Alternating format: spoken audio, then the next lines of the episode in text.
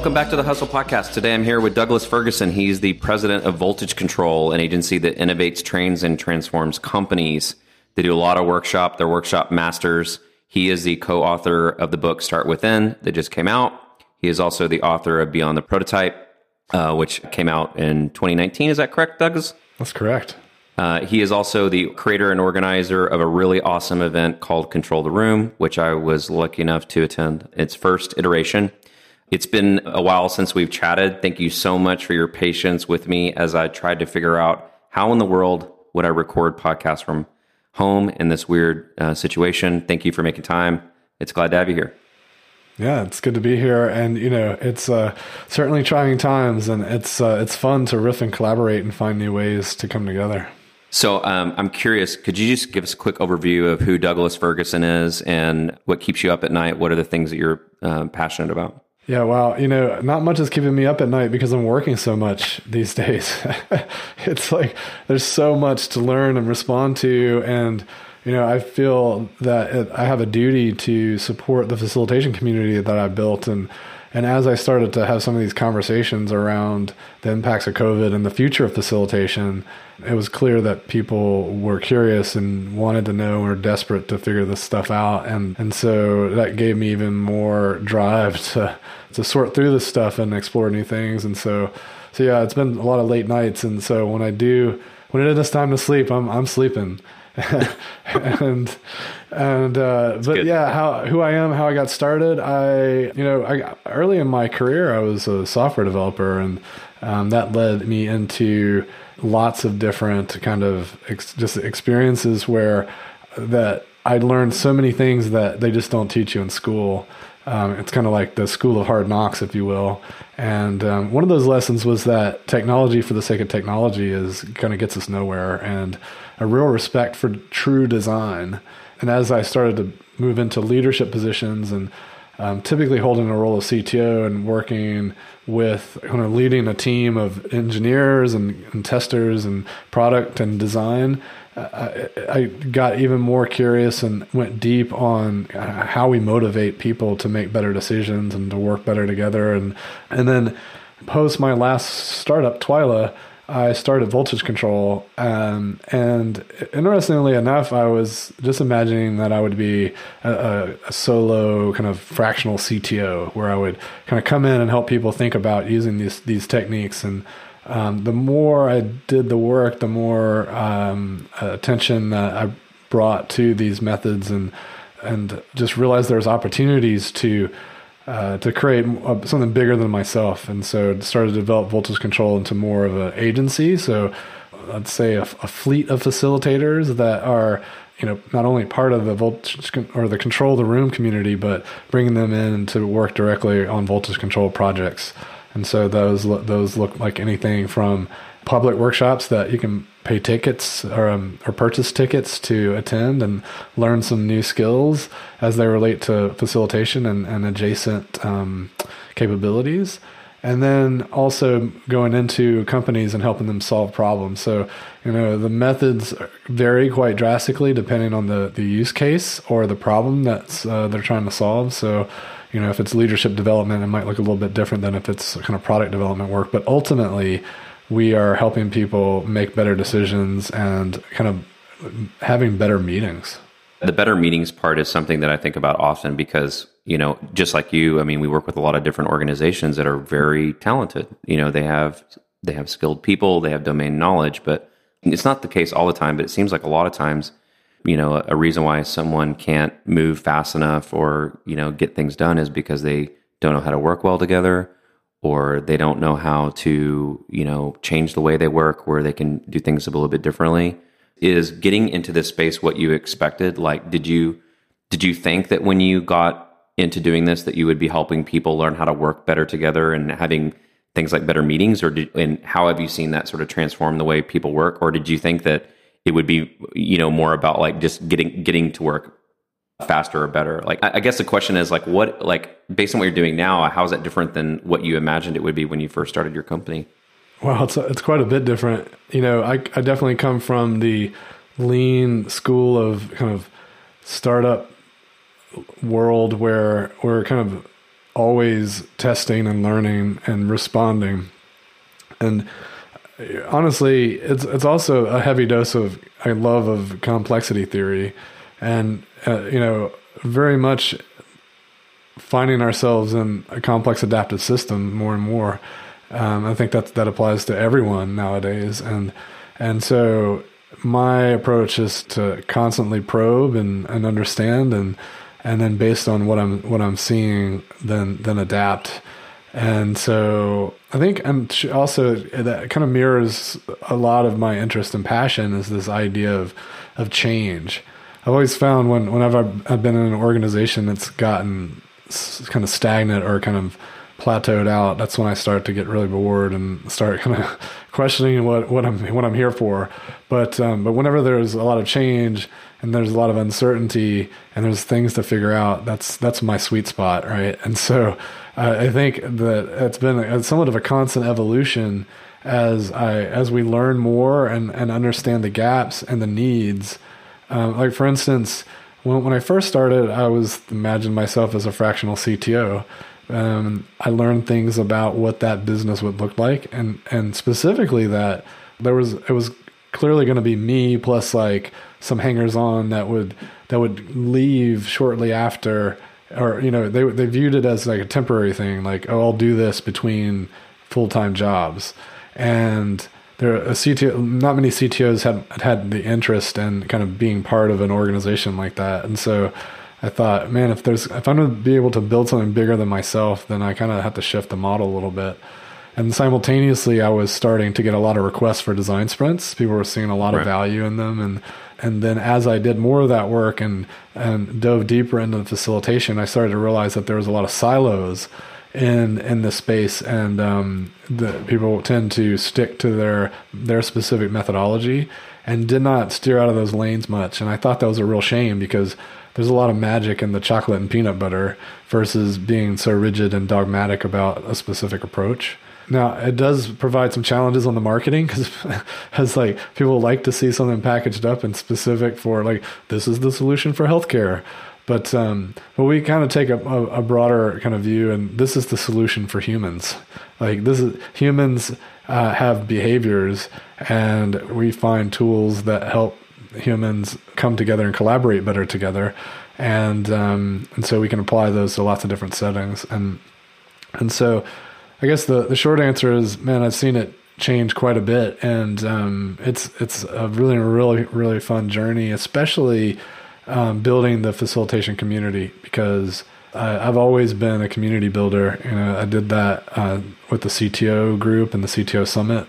So just kind of applying some of that the same love of community and creating um, you know a, a, a, practice of purpose and how how we bring together these various points of view so that we can we can all um, help each other and support each other and I think that it, some really fast fantastic things can happen and I think we're just now starting to see how the that facilitation community is really benefiting from from each other in this time of kind of transitioning to more virtual work. Oh well, okay. So many questions. the first one you mentioned uh, about like packaging things up and being dogmatic, and I realize that everyone everyone starts somewhere, and there are times and places for all this stuff.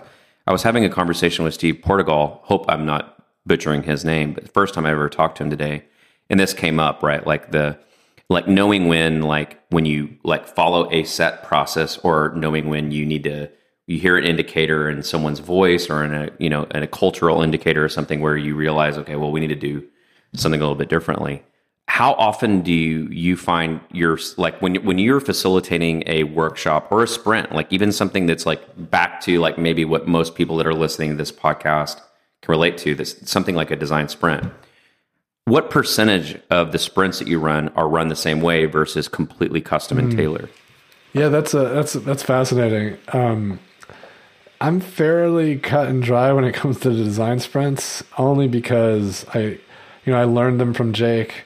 Um, there was a very specific kind of formula that he created and and um, and kind of polished and dialed in.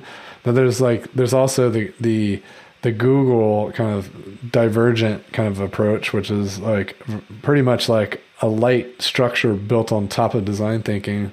And the reason that I'm fairly dogmatic around the term design sprint is just because of the lineage of how I learned it and and how I see the the the benefits of the, the defined structure. Because if we don't have that defined structure, it, it can be so loose that teams that have not seen this stuff before or have seen it, have read about it, but aren't really doing it, they're really going to like it's, it's sort of like training wheels, right? I mean, it's very much like training wheels for design thinking. And you wouldn't go look at training wheels and go, well, man, you know, why are these things round? Let me make them triangular or like whatever, right? Like, what did they have spikes in them? It's like, no, they, they, they, can they serve their purpose. They do what they do and reducing the variables and the decisions that need to be made means that teams can quickly adopt this stuff and start to get those aha moments of what it means to have a culture around this these types of behaviors. But the thing is, is what we're not dogmatic about is that everything needs a design sprint, or everything that's even remotely similar to that, or every team that has that similar problem should get a design sprint. And so sometimes we look at it and the team's very aligned so it's like, wow, we don't really need, necessarily need to do the alignment work. Let's just do a, a, a, rapid prototyping type of session. In fact, we we're just about we've been doing enough of them that we're going to like slap a name on it, and um, we're doing these little design dashes. We're calling them. That's cool. Where it's like uh, they're already they're already very clear and so we don't need to do much of the mapping stuff. It's like they were going to go build the stuff anyway. Let's just hit the pause button for a second and like do it in a way that's going to get them some deep insights versus just throwing a bunch of development resources at something and seeing what sticks. All right, awesome. So under that definition, okay, moving moving a little bit deeper. Yeah, I know that you're involved in uh, the startup community pretty heavily. You're you're a mentor at Capital Factory, but you also work with so you work with startups and you work with major corporations. Couple questions what are the main uh, reasons why a company would bring voltage control in? And then, uh, secondly, like, how do you know when you need to, when there's a, a right fit for a design sprint or when that's not the right thing? Because I think a lot, like, I don't know if you see this, but sometimes companies will come to us and they're asking for a design sprint when they really just need something different. Like you mentioned a second ago, like you just need to prototype something or you need an alignment meeting. I'm asking this question to help people that are listening to this that are maybe in trying to figure out how they sort of grow their workshop and capabilities to realize when when something is or is not a right fit for a design sprint. The second thing that I wanted to ask you uh, or related related to that would be because all things being like require adaptation innovation also includes the way that we work, right? The economy's changing, it's changing right now. We're having to run workshops and do work remotely you know the way things the way people are uh, spending money and doing work changes like how do you apply these same innovation principles to the way that you work with clients i know there's like there was like three questions that are all the board sure. but i was hoping you could yeah uh, and so the third question was more about how you how you adapt this stuff into the virtual environment as an example but more about like how is uh, voltage control sort of adapting the way that it works to the way that the mm. the world is changing Yes, uh, got it. Yeah. including like like things like maturity levels in organizations changing and what people are buying changing and things like that.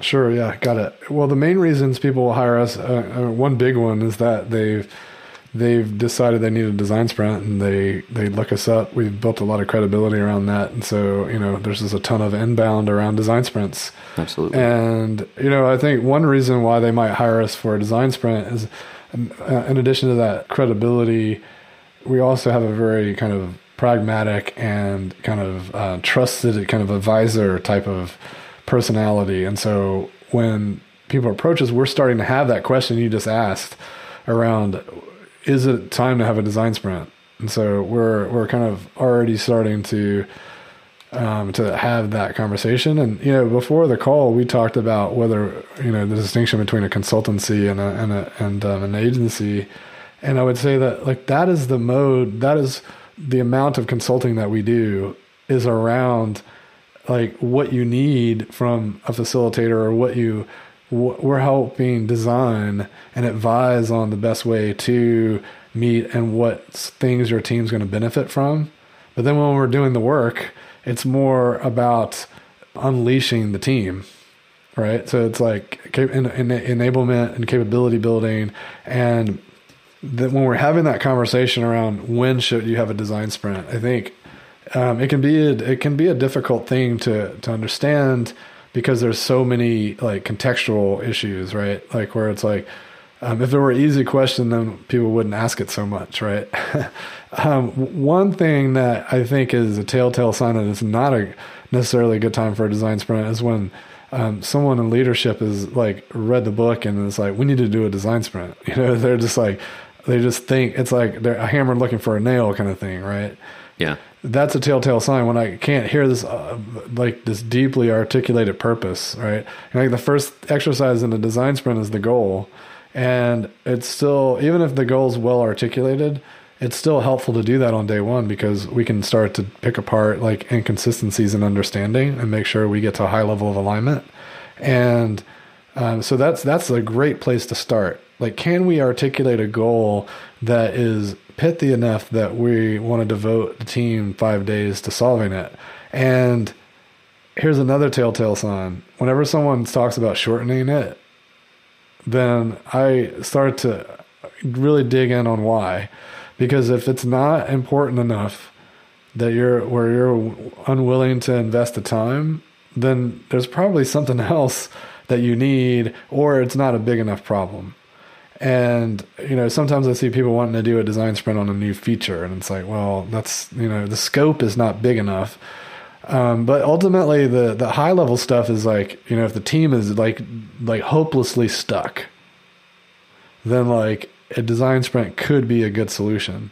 There's other ways to get teams unstuck, um, and they they're uh, honestly there there could be even components of a design sprint put in place, but if they're hopelessly stuck on a product that users could the team could benefit from hearing from users or customers of that product, whether it's software, hardware, uh, an experience, service design, any of that um, could apply. And industry doesn't matter. It's really about are you trying to launch a new project or are you stuck and stalled out on an existing one?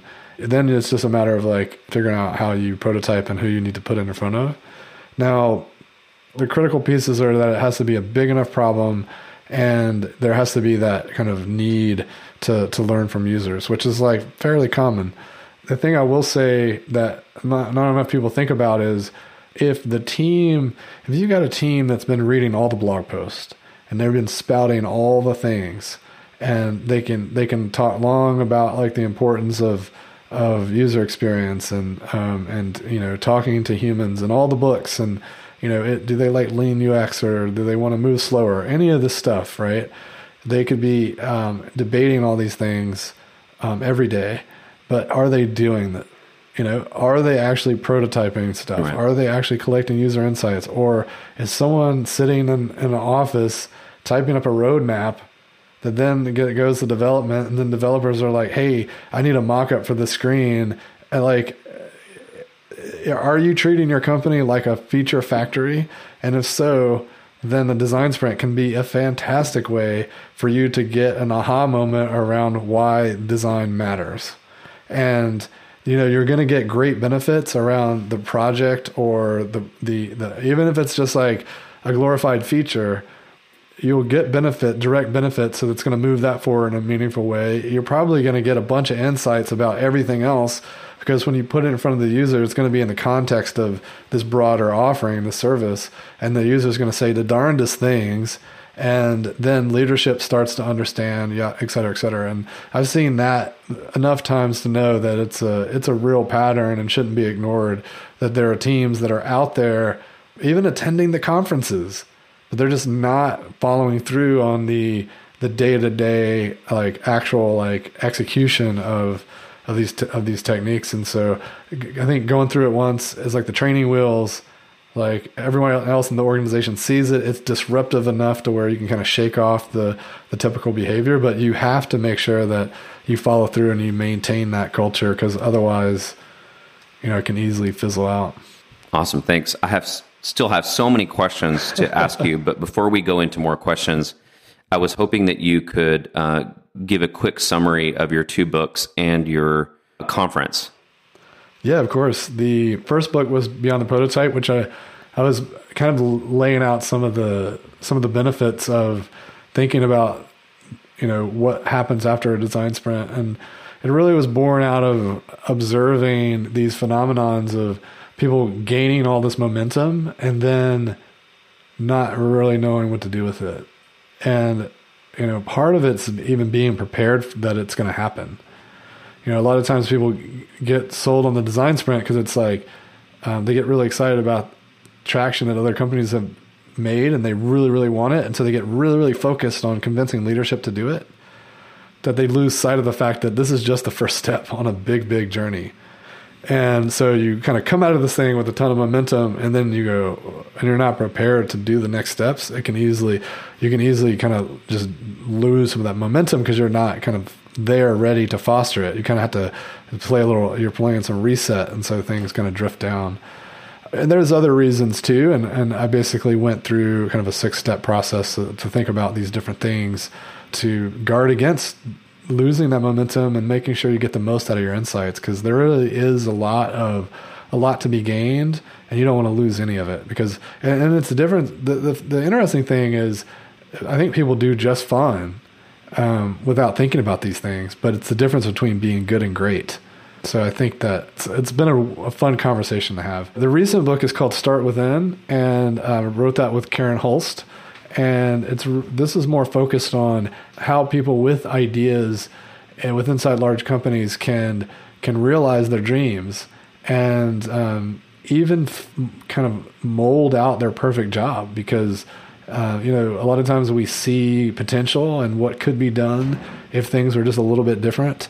And um, we're kind of giving them the manual to go do those things and and the and, and the confidence, right? So you, there's a lot of activities you can do to to unlock um, understanding around how assumptions will stifle us, how organizational structure and you know the the process uh, around how your organization does things and and how you need to be aware of of just the maturity of your organization and, and even stakeholders and how to talk to your manager. So lots of different like tips and techniques because what ultimately what we found was that there's so many and I'm sure you've seen this there's so many you know innovation books focused on the executive and the manager and you know strategy and culture and these mm-hmm. things they're very important and we thought long and hard about there's this fun, this much needed let's say, support for more bottoms up innovation. Because if you look at the best innovation programs, they're really they're really activating the entire organization. They're they're building a propensity for innovation. So the best innovation teams don't just like like hold it all in to those five people that are like ordained to to be able to innovate. No, they figure out how to make a, a point of view, disseminate that point of view, and just like illuminate the rest of the organization. And so we we were seeking to create a handbook that that could help in that um, in that mission, that process, and not only could doers get to get the book and, and learn how to be more effective, but um, leaders could also um, give it out to as a way to help them with their um, their goals of kind of preparing all of their people for innovation. I, I love hearing things like that. Uh, it reminds me. Have you heard that story of like the Tabasco hot sauce story? Man, I don't know if I've heard this one.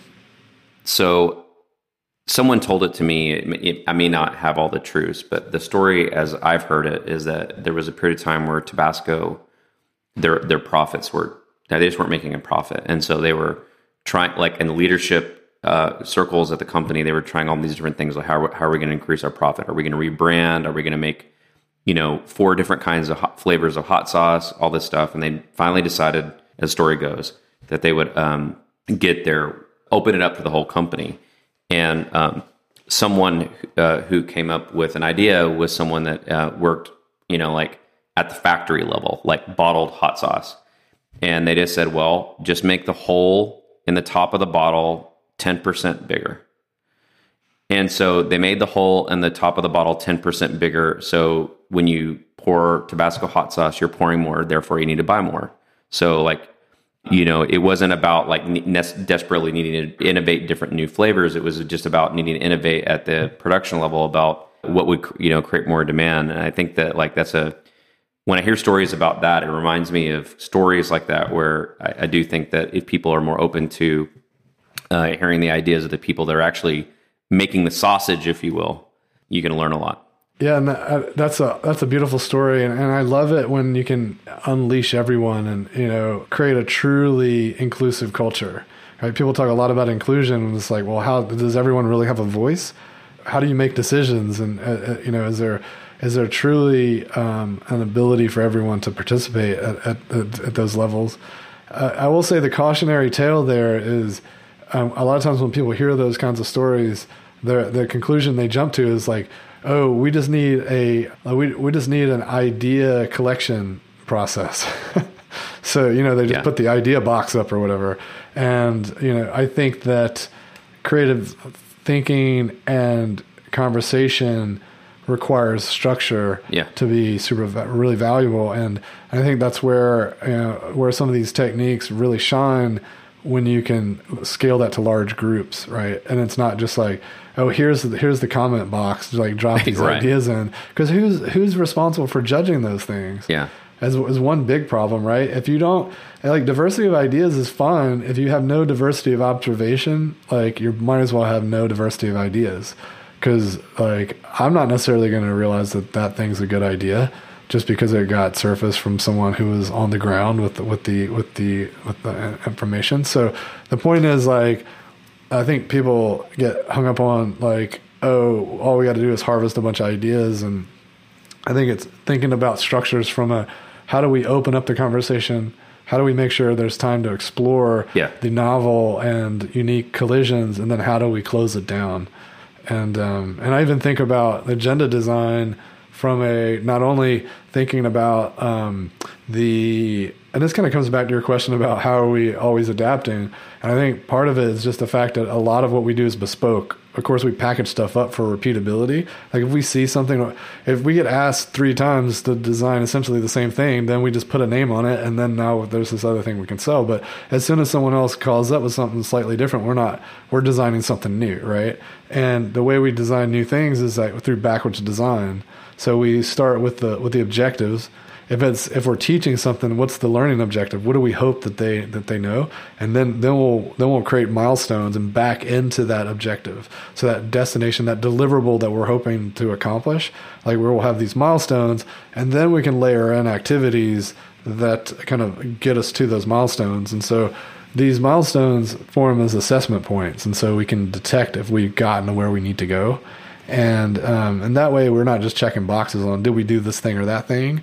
We know that if we achieved if we achieved goals and our sub sub goals, and if we didn't, then we can course correct. And maybe at the end of the day, we didn't get all five goals down done, but we at least got four. Versus if you're just checking boxes on doing things, you might get zero.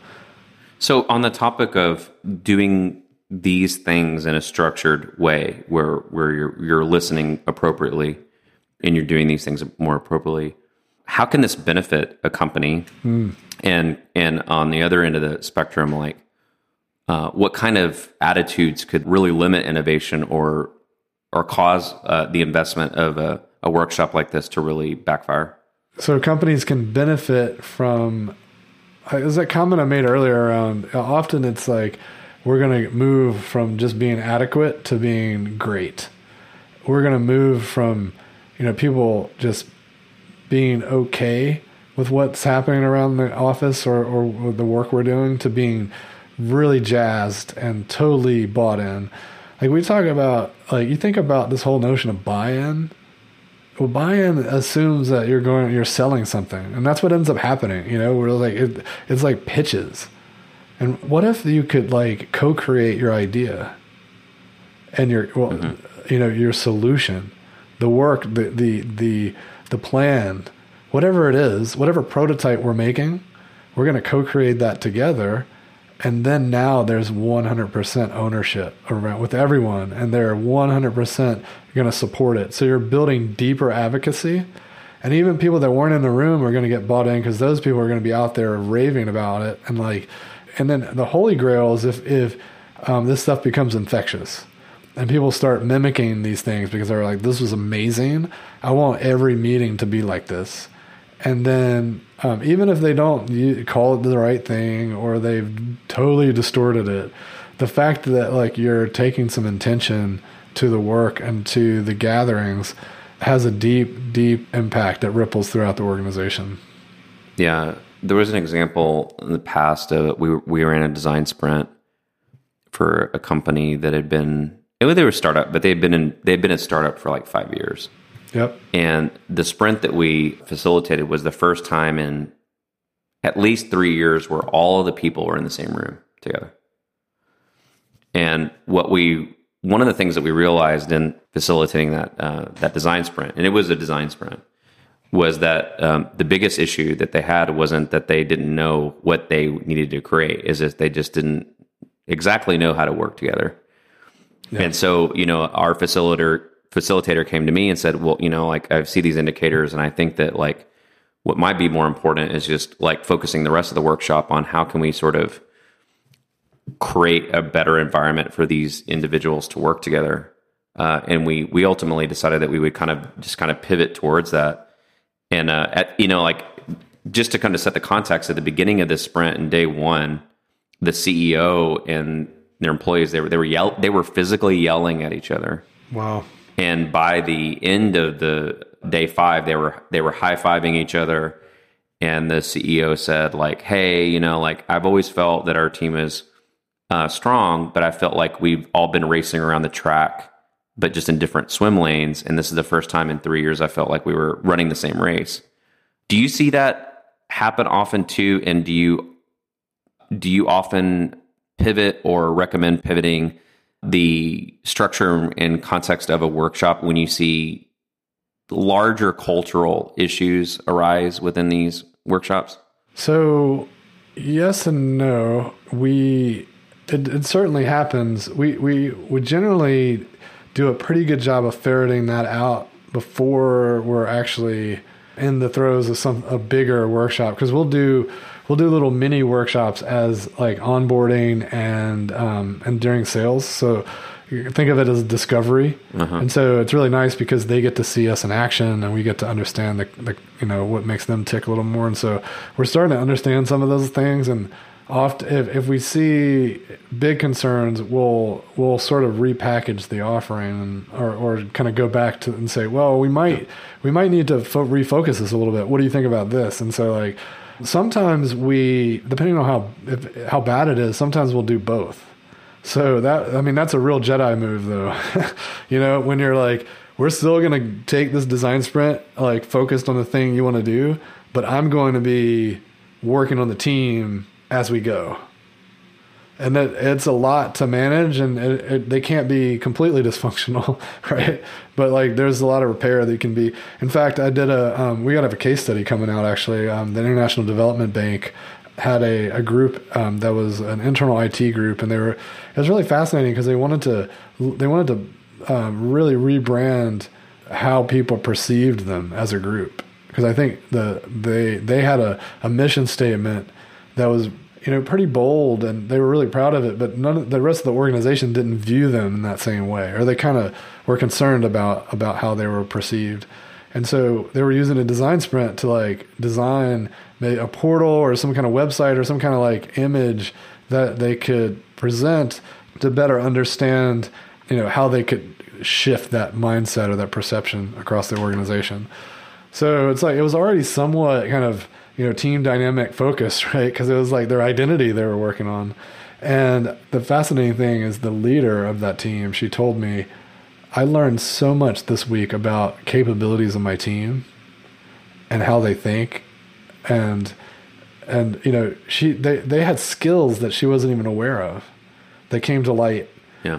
And then another story that I think about is um, was a startup here in Austin, and the, similar to what you were saying, you know, there were startup 15 people, but they've been around for seven years, and or I think maybe even more actually. And you know, even though 15 people is a pretty small company, man, there's some cobwebs when you get when you're talking about you know nearly a decade, right? Mm-hmm. And there was a point where the CEO. The, the support team was talking about um, the way they did things, and he and the CEO was like totally like this is a big strategic thing that they were talking about, and the CEO was like totally uninformed, and he was just floored. He was like, "How do I not know about this? There's only 15 of us." And it's like, man, silos start to emerge, you know, and And to your point, like the people don't always all get together because they're they're trying to, you know, management science says that let's let's um, become be efficient and you know, just, you know create our swim lanes and all this stuff and. I don't know. There's just a lot of power and and kind of getting the teams together and being able to make a group decision.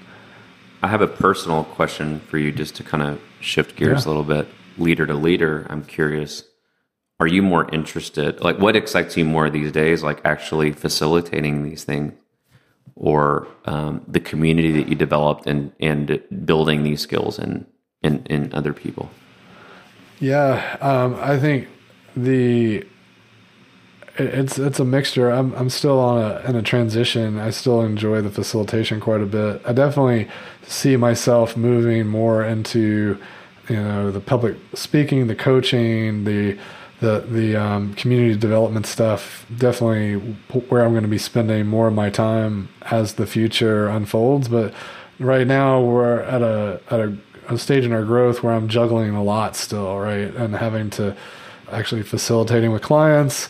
I'm I'm still doing a lot of content development. I'm so I'm working in the business and on the business yeah. and looking at how I think about thought leadership and and I'm out there being the spokesperson so juggling quite a bit and you know my goal would be getting to the point where you know this time next year i've got a few more employees and i'm kind of really focused on the community development uh, doing more of the the brand spokesperson kind of stuff uh, and even reserving a little bit of time for some strategic planning and thought leadership right so i feel like i do my best work when when there's like there's time just to to shut off take a day off and just yeah. like think about things not a lot of time for that these days. And also, like in the line of work that you're doing, like, you know, obviously, you know, like exposing people to the way you do it is important, you know. You know, you're not you can't just give someone a handbook and no, say go yeah. go facilitate, you know, like go do this. I mean, this is really difficult work. It's it, you know, it, it, can be really stressful, it can be really demanding. It you know, like when you're or, when you're organizing and planning workshops and sprints, it's it's really it's difficult uh, you can't just give someone a document and go do it. They have to, especially if you want to imprint on people. It's important. I agree. I asked that question because you mentioned community earlier. We didn't get a chance to talk about control the room, but that's kind of related to that. Like, just like any event, I'm sure you know it evolves. I went to the first one. Thank you for having me there. Yeah, um, of course. The, th- the thing that I loved about it, I wasn't able to be the, there for the whole thing, but what I loved about that event was that there was more uh, meat than just okay, uh, you know, how to, you know, facilitate a sprint. Like there were pretty deep concepts of like, well, when you're inviting someone into your space, how do you welcome? And you're like all mm. these these things that help people connect and and do do these things together. I mean, what is motivating you to do that event? Like, is it was the motivation to propel, you know, to help uh, voltage control, or is it is it something more personal? Like what what is it you like really love about this event? Um, what is it, and, and what are you hoping to really accomplish with it? Yeah, you know, it was, of course, the fact that it integrated with the brand and and what we were where we were headed as far as like a company. Like I think that was more of a like acceptance criteria for the for the crazy idea, right? It's like okay, yeah, that aligns. Like maybe we should do it. That allowed us to to not say no. There's plenty of passionate, crazy ideas I have that the team's like, no, it doesn't make sense. but with this one, you know, the reason that it surfaced and the, the thing that really drives me to do it and, you know, not, and it, I wouldn't, it's not something that I would, I would just delegate to someone else, right? It's not like, oh, this is just a thing that voltage control needs to do and I'll get it started and hand it off. I think it's going to be something that we, uh, that will, that I'll continue to be highly engaged in and it's because I'm super passionate about supporting the community and being there with facilitators and having a community of practice that we can all rally around. And it's just amazing to me when I see the the community supporting each other. Like I, I love to be there for the community, and we've been doing these Thursday virtual workshops to just help everyone upskill on on what it means to to, to facilitate virtually. And, and you mentioned how hard this work is, and I can tell you it's even harder virtually. It's so much more. okay, more. Talk about that a little bit. Oh man, it is. There's so much more to like manage. I even recommend you have at least two facilitators because you need someone to, like, you can't. Um, in a room, you can walk in and immediately sense where the tension is, if someone's upset, if someone needs to be attended to. In the virtual room, so much can be hidden. I mean, the people who have cameras on it helps, but even so, like there's only so much fidelity you have. There's only so much signal you have, and um, there are there's some things that you can watch out for, but it's very exhausting. We humans have had thousands of years of building up innate capabilities, and now we're um, and we've only had like a few years um, in the grand scheme of things, maybe 10, 20 years to build the tools and build skills around those tools. We've been building skills on recognizing human emotion since the day we were born, right? And so, so there, there's a lot missing there. And so, if you're talking about concentrating on who's present and who needs help, and dealing with like the breakout room tools or like moving the technology around and you know it's it's very exhausting. And so having someone else that's focused on the content and mm. making sure we're moving things along really really really really really good. Um, you also just have to do a lot more upfront planning. You know you have to if you're going to have any kind of adaptability and um, and if you're anti-fragile at all in your thinking then you're going to have to have tools that you can swap in and out it's not at a whiteboard you can just draw up a quick like diagram and we just get after it you know um, virtual whiteboard's not quite there. You have to like have your you have to have your templates in place ahead of time, and um, and if you're gonna and if you want to have optionality, then you got to have a ton of options in there, and so just kind of that preparation is is pretty huge, and the tools are. The tools still need a lot of work. We, we're big fans of Mural and Zoom. Okay, I was just about um, to ask about uh, yeah, yeah, tools. It's a it's somewhat of a religious debate, but I really like the fact that, that Mural's really you know, Mariano came to the, the, the first two sprint conferences, and um, he's always been really supportive of the community. He, he's he's sponsored Control the Room, and I just like to support them because they seem to really care about facilitators. They also seem to be a lot more laser focused on the problem versus like trying to throw every trying to solve way like they're not adding project management the features. You know, mm-hmm. they're, they're, they seem to be laser focused on the problem, which I appreciate, and I think the, the they get my bet as an investor, um, taking that investor mindset to how I pick which software I want to use, right? And then the thing we are noticing though is there is a gap because you've got you know how you move between Zoom and, and Mural and how you um, control your participants in a way that um, leaves them freedom to maneuver those are big decisions, like how much control you use, how how loose you are, how tight you are. And so we've been building some tools to sit in the middle. Um, and right now we've been using them internally to kind of tech enable our facilitations. And the plans to open that up in the next month so that we can um, give people some extra horsepower. And we'll, we'll make it free for the foreseeable future so that we can learn and figure out like where the where the real power is and, and then we'll kind of so where where should people be looking for that when it comes? Like, should they subscribe to your newsletter or? Yeah, the, we'll your... be announcing it on the newsletter, so they could go to voltagecontrol.com and sign up. Um, also, the Control the Room um, has uh, if you want if you're really really anxious to see the Loom video and get on the waiting list. It's controltheroom.com slash control dash room. The name of the product is Control Room and oh, um, cool. and but yeah, if it's uh, if that's a mouthful, then you can just go to voltagecontrol.com and sign up for the newsletter, and we'll be letting people know all about it. Oh, that's awesome. So, I mean, you you're big into this stuff. You do design sprints. You do a lot of other stuff, but design sprints is a component of what you do. You also do a lot of events with Jake Knapp, from what I understand. Mm-hmm. Uh, I'm I'm assuming that you guys have a friendship and you talk a lot. In your opinion, what does the future of sprint methodology look like? Wow, it's really it's really hard to say. You know, I think we're in a transitionary moment with all this um, need to to go virtual, and we've been we've been planting some flags around how to approach this stuff virtually. I think we will start to see some adaptation around how people do this work virtually. One of the problems is the amount of uh, time you can spend in a virtual workshop and without just losing your mind.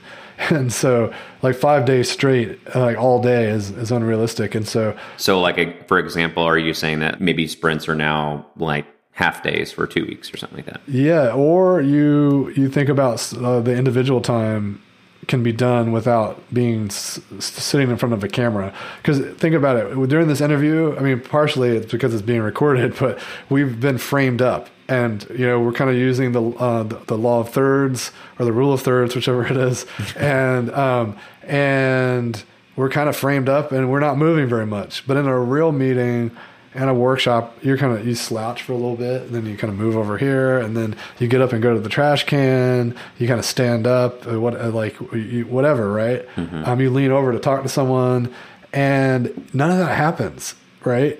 So that's why it's partially so exhausting, just kind of sitting st- the just so still and so just chained to this like little like uh, two by two box, right? And um, and so that's why we like to bake in a lot more breaks. We any opportunity we can to just take some give some homework and say we're going to reconvene in three hours or whatever it is. Um, but the important thing is if you're going to give the homework, there has to be some sort of social pressure.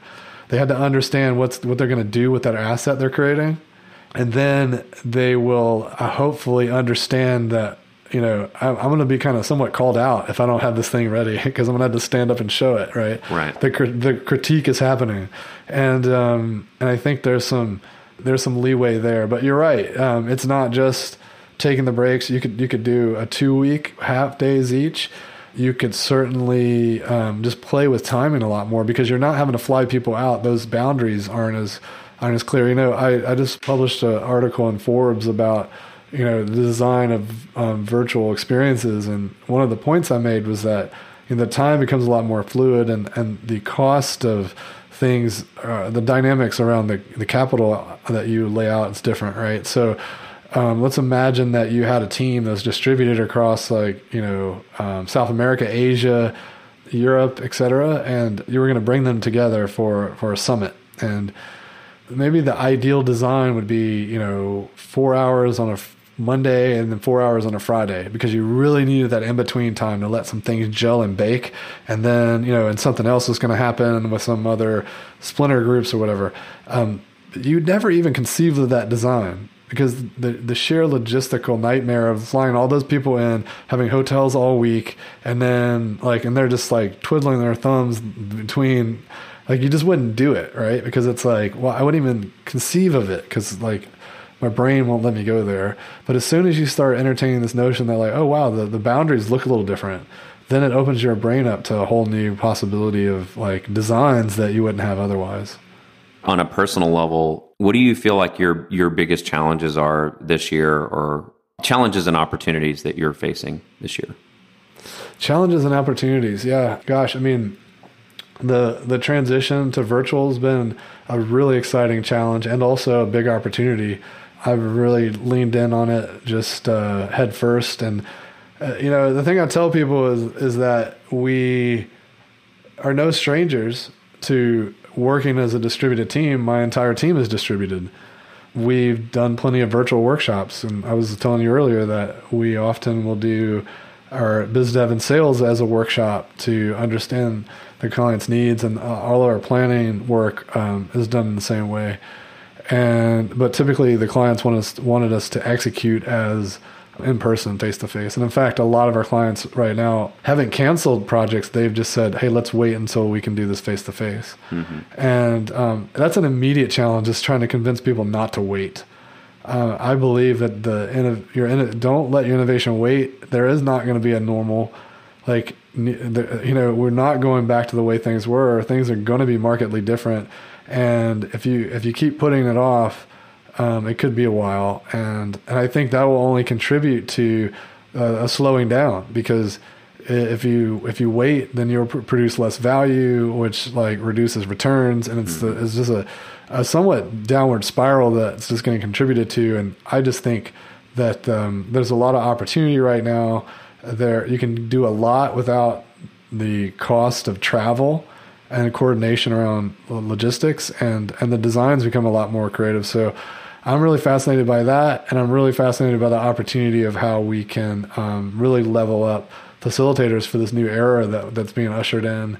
And um, also, we just launched a bunch of workshops. We've got every week we've got a two day series or a two day workshop that we're kind of putting together into the spring series really excited about it. We're doing the sales sprint next week. So, how to use facilitation to enable and empower sales. So oh, interesting. I can't wait to check that out.